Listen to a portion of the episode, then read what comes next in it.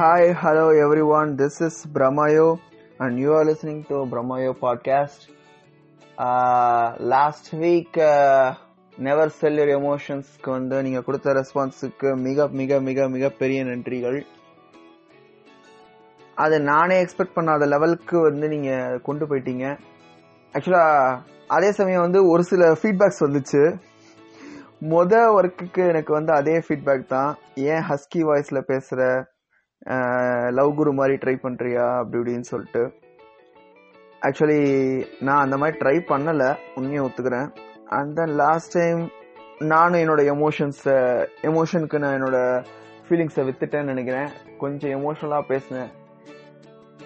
So ஏன் எப்போ பார்த்தாலும் எமோஷன் ஆக்கிங்க ஒய் ஸோ லுக்கிங் டிஸ்டர்ப்டு அந்த மாதிரிலாம் நிறைய பேர் கமெண்ட்ஸ் கொடுத்துருந்தாங்க. Both in live FB audio and in podcast so அவங்களுக்கெல்லாம் ஒரே ஒன்று சொல்லிக்கிறேன். கொஞ்சம் வாங்கின அடி கொஞ்சம் ஊம குத்தா பயங்கரமாக விழுந்துச்சா? அதனால வந்து அப்படி ஆயிடுச்சு. But now I am okay I am clear and I am loving myself lot okay so இன்னைக்கு நம்ம என்ன பேச போகிறோம் அப்படின்னு வரும்போது கதை சொல்லிகள். கதை சொல்லிகளை பற்றி கொஞ்சம் பேசலாம்னு தோணுச்சு. கதை சொல்லிகள்னா யாரு? அவங்க என்ன பண்ணுவாங்க? என்ன பண்ணியிருக்காங்க இந்த கதை சொல்லிகளோட முக்கியத்துவம் என்ன? ஒருத்தரோட வாழ்க்கையிலையும் அப்படிங்கிறத பார்க்க போகிறோம் ஸோ லெட்ஸ் கோ டு ஒரு கதை சொல்லட்டுமா சார்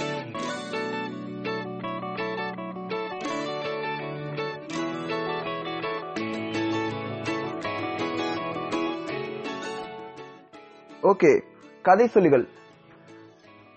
ஒரு ஒரு நாட்டோட இலக்கியம் இலக்கணங்களோட கரு யாருன்னு கேட்டீங்கன்னா ஒரு கதை சொல்லி தான்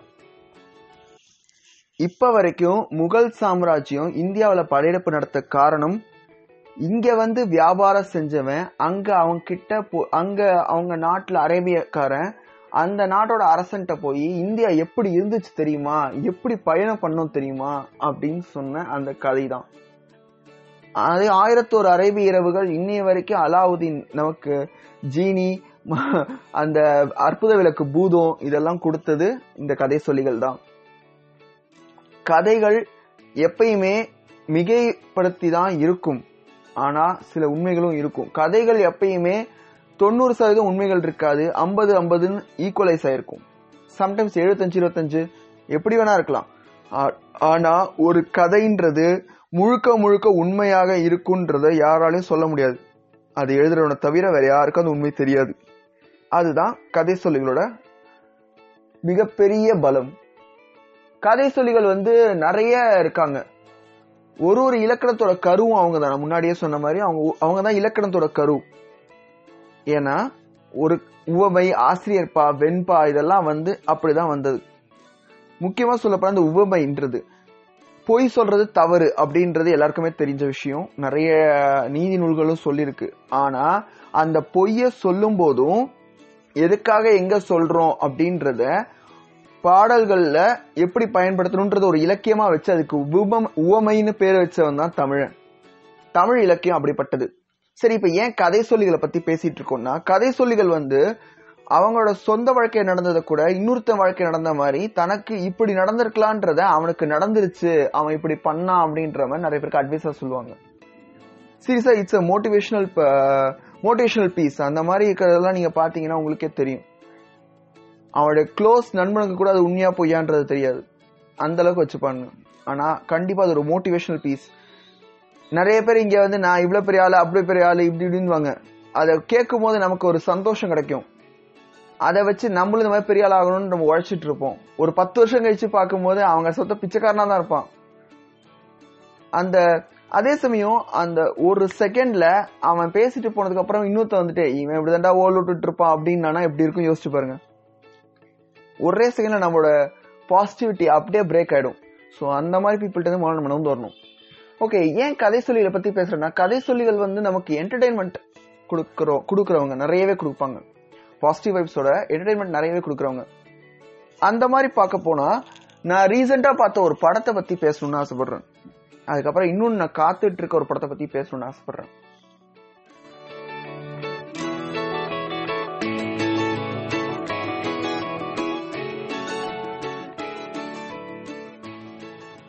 முதல்ல நான் லாஸ்ட் வீக் வந்து போய் பார்த்த படம் கேஜிஎஃப் கேஜிஎஃப் கோலார் கோல்ஃபீல்ட் இதுதான் அதோட அப்ரிவேஷன் கேஜிஎஃப் ஒரு கன்னட சினிமான்னாங்க.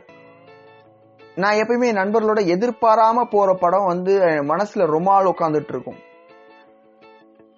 இருபத்தி நாலு வருஷமா லிட்ரலி நான் பிறந்ததுலேருந்து சென்னையில் இருக்கேன். இருபத்தி நாலு வருஷமா நான் வந்து சத்தியம் சினிமா போனது கிடையாது அந்த ஒரு தடவை தவிர. அப்படி போய் நான் பார்த்த படம் டோன்ட் பிரீத் சீரியஸ்லி அப்படியே ஃபிளாவர் கேஸ்டிங் அப்படியே பங்கமாக இருந்துச்சு. ஓகே. அடுத்தது மறுபடியும் வந்துட்டு நான் கோயம்புத்தூர் போயிருந்தபோது என் நட்பை பார்க்க போயிருந்தபோது அவ தம்பி நாங்கள் எல்லாம் சேர்ந்து காலையில் அவசரமாக புக் பண்ணி போன படம் நைன்டி சிக்ஸ் அதுவும் அதே மாதிரி தான் அடுத்து இந்த கேஜிஎஃப் திடீர்னு ஆக்சுவலாக ரொம்ப மைண்ட் ஸ்ட்ரெஸ்ஸாக இருந்த போது நாங்கள் போய் பார்த்த படம் கேஜிஎஃப் சீரியஸ்லி மைண்ட் ப்ளோயிங் கதைன்றது வந்துட்டு நம்ம கதை எந்த விதத்தில் சொல்கிறோன்றது திரைக்கதை அமைக்கும் போது கொஞ்சம் மாறும். கதை வேற திரைக்கதை திரைக்கதைன்றது வேற. கதைங்கிறது நம்ம ஒருத்தன் படிக்கிறது. அங்கே நானே ஹீரோவாக நினச்சிப்பேன். நான் ஒருவேளை வில்லனாக நினச்சிப்பேன். என்னவா வேணால் நான் மாறுவேன். ஆனால் திரைக்கதைங்கும் போது வேற ஒருத்தன் ஹீரோ இருப்பான் வேற ஒருத்தன் ஹீரோயின் இருப்பான். தேர்ட் பர்சன் பெர்ஸ்பெக்டிவ்ல நம்ம அதை பார்க்கணும். அங்கே நரேட்டர்னு ஒருத்தர் இருக்க மாட்டான். அதுதான் கதை சொல்லிகளுக்கும் திரைக்கதைக்கும் உள்ள வித்தியாசம். அதை சரியா செஞ்ச படத்துல ஒரு சில படங்களை சொல்லலாம்.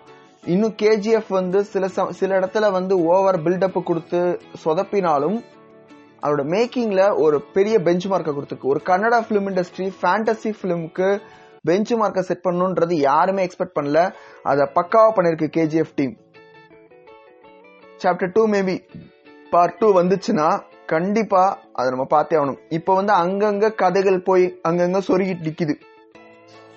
அது எல்லாத்தையும் ஒன்று போல கோத்து அழகாக பார்ட் டூ எடுக்கணும். திரைக்கதை எழுதுறவங்க சரியா பண்ணாங்கன்னா பார்ட் டூ வேற லெவல் பாகுபலி கண்டிப்பாக மிஞ்சும். அதில் ஒரு மூணு கேரக்டர் எனக்கு ரொம்ப பிடிச்சிருந்தது. ஒன்று வந்துட்டு அந்த office boy tea boy character இன்னொன்று அந்த எழுத்தாளர் கேரக்டர் இன்னொன்று அந்த கோலார் கோல்டு ஃபீல்ட்ல கொத்தடிமையிலா இருக்க குரூப்ல ஒரு மணல பாதிக்கப்பட்ட கதை சொல்லி.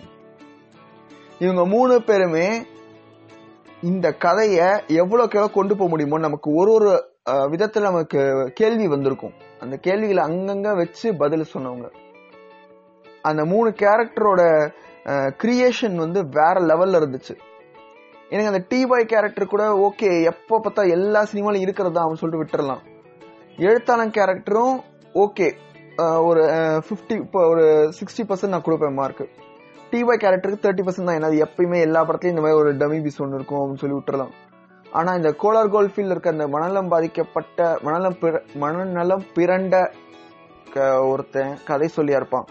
அங்க அவன் சொல்ற அந்த கதைகளும் அந்த இடத்துல அந்த மக்கள் வந்து அந்த கதைகளை ஏன் நம்புறாங்க?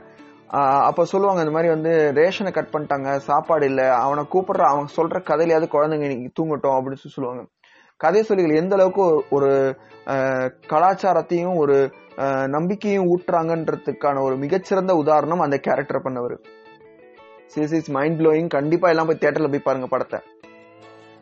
அண்ட் தென் இந்த கதை சொல்லிகளுக்கு வந்து வறட்சின்றது என்னைக்குமே இருக்காது. சொந்த கதையை எழுதுறவனுக்கு வறட்சின்றது என்னைக்குமே இருக்க வாய்ப்பு கிடையாது. திருட்டு கதை எழுதுறவனுக்கு தான் இருக்கும். சொந்த கதை எழுதுறவங்களுக்கு மோஸ்ட் ஆஃப் த டைம் என்ன ஆகும்னா இன்ஸ்பிரேஷன் அவங்களுக்கு மிஸ் ஆகும். ஏன்னா ஒரு இடத்துல இருந்து நம்ம வந்து அதை ஆர்வமா படிச்சு தெரிஞ்சுக்கிட்டு அந்த கேரக்டருக்கு ஒரு உருவம் கொடுத்து செய்வோம். இது சைக்கலாஜிக்கலா வந்து நம்ம இந்தியனுக்கும் வெஸ்டர்னுக்கும் ஒரு டிஃபரன்ஸ் இருக்கு இந்த கதையில கதைகள்ல நாவல்கள்ல என்னன்னா நம்ம இதுல வந்து படம் இருக்காது. மோஸ்ட் ஆஃப் த டைம் படங்கள்ல இருக்காது. நாவலாக தான் இருக்கும். இந்த நாவல்கள் வந்துட்டு நம்ம வந்து அந்த காலத்துலேயே நாவல்களுக்கு அடாப்ட் அடாப்ட் ஆயிட்டோம். அந்த கேரக்டர் ஹீரோ கேரக்டர்ல நம்ம தான் இருப்போம். நம்ம நாமளே நினைச்சுக்கிட்டு நம்ம வாழ்க்கையில் அந்த மாதிரி இருக்கே அப்படின்னு சொல்லி சம்டைம்ஸ் ஃபீல் பண்ணியிருக்கோம் நான் அப்படி நிறைய புக்கு படிச்சு ஃபீல் ஆயிருக்கேன். அது ஒரு விஷயம். ஆனால் வெஸ்டர்ன்ல பார்த்தீங்கன்னா இப்படி நம்ம இங்கே ஃபீல் பண்ணும்போது நமக்கு தோணும் ஒருவேளை நம்ம வாழ்க்கையில் நடந்திருந்தா ஏன் நமக்கு இவன் நடக்கலை? இதனால எப்படி அப்படின்னு டிப்ரெஸ் ஆகி ஒரு நெகட்டிவ் தாட்ல ஒரு டிப்ரெஷன் லைட்டா வர செய்யும். ஆனா அதை மிஞ்சி நம்ம உட்கார்ந்தோம்னா வேற லெவல் அது. வேற லெவல் ஃபீல் புக்கு படிக்கிறவங்களுக்கு கண்டிப்பா அந்த விஷயம் தெரியும். நம்ம படிச்சுட்டே இருக்கும்போது நமக்கு அந்த கேரக்டருக்கு நம்ம போயிட்டோம்னா அந்த ஃபீலிங் வந்து வேற லெவல் இப்போ வரைக்கும் வந்தியத்தேவன் எத்தனை பேர் உருவாயிருப்பாங்க? வந்தியத்தேவன். எத்தனை பேர் பொன்னியின் செல்வன் படிச்சிருப்பாங்க? அதுதான் கான்செப்ட் ஆனால் வெஸ்டர்னில் பார்த்தீங்கன்னா காமிக் கிராஃபிக் காமிக்னு சொல்லிட்டு ஒரு கான்செப்ட் உண்டு. அது அவங்களே ஒரு கேரக்டர் உருவாக்கியிருப்பாங்க. அந்த உருவம் இப்படி தான் இருக்கணும் அவங்களே ஒரு டயக்ராம் போட்டு கொடுத்துருவாங்க. ஸோ அவனை தான் நம்ம நம்பணும். அவன் வழியாக தான் நம்ம கதையை தெரிஞ்சுப்போம். ஹீஸ் அ நரேட்டர் தேர் இப்படி நம்ம பார்க்கும்போது நமக்கு எக்கச்சக்க நெகட்டிவ் எனர்ஜி வந்தாலும் அவன் சொல்லிட்டான். அவனே சொல்லும்போது நம்ம என்ன செய்யக்கூடாது? நம்ம ஏன் முயற்சி செய்யக்கூடாது? இப்படின்ற மாதிரி ஒரு பாசிட்டிவ் தாட் வரும். ஆனால் ரெண்டுத்துலேயுமே பாசிட்டிவ் நெகட்டிவ் உண்டு. அதை நம்ம எப்படி எடுத்துக்கிறோன்றது தான் முக்கியம். கதை சொல்லிகள் எப்பயுமே இலக்கணத்துக்கு கருவாகவும் நம்ம வாழ்க்கைக்கு பாசிட்டிவ்னஸ் கொடுக்குற ஒரு எலமெண்ட்டாகவும் தான் இருக்காங்க. ஆனால் நம்ம தான் அவங்கள சரியாக பார்க்கல பயன்படுத்தலைன்னு நான் நம்புகிறேன் கதை சொல்லிகளுக்கு எல்லா இடத்துலையுமே இம்பார்ட்டன்ஸ் உண்டு. கதை சொல்லிகள் நிறைய விஷயங்களை அவங்க வழியை இன்னொருத்தன் படக்கூடாதுன்றதுக்காக அட்வைஸாக கொடுப்பாங்க. ஸோ கதை சொல்லிகளை என்றைக்குமே மதித்து நடந்துக்கோங்க. அவன் சொல்றதுக்குள்ள கோடான கோடி பொய் இருந்தாலும் அதில் இருக்க நாலு உண்மையும் நறுக்குன்னு இருக்கும். அந்த நாலு உண்மை அவன் அனுபவிச்சிருப்பான். ஓகே ஸோ கதை சொல்லிகளுக்காக இந்த பதிவு. You are now listening to podcast Brahmayo podcast it's me Brahmayo நான் ஆல்ரெடி ப்ராமிஸ் பண்ண மிச்ச ஷோஸ்லாம் வந்து கூடிய சீக்கிரம் வரும். நான் மேபி இந்த பாட்காஸ்ட்டை மாற்றிட்டு வேற ஒரு ஆப் போகலான்னு ஒரு தாட்டில் இருக்கேன். அப்படி போனேன்னா அங்கே சந்திப்போம். Okay so thanks a lot for loving me you are listening to Brahmayo podcast is me Brahmayo have a great day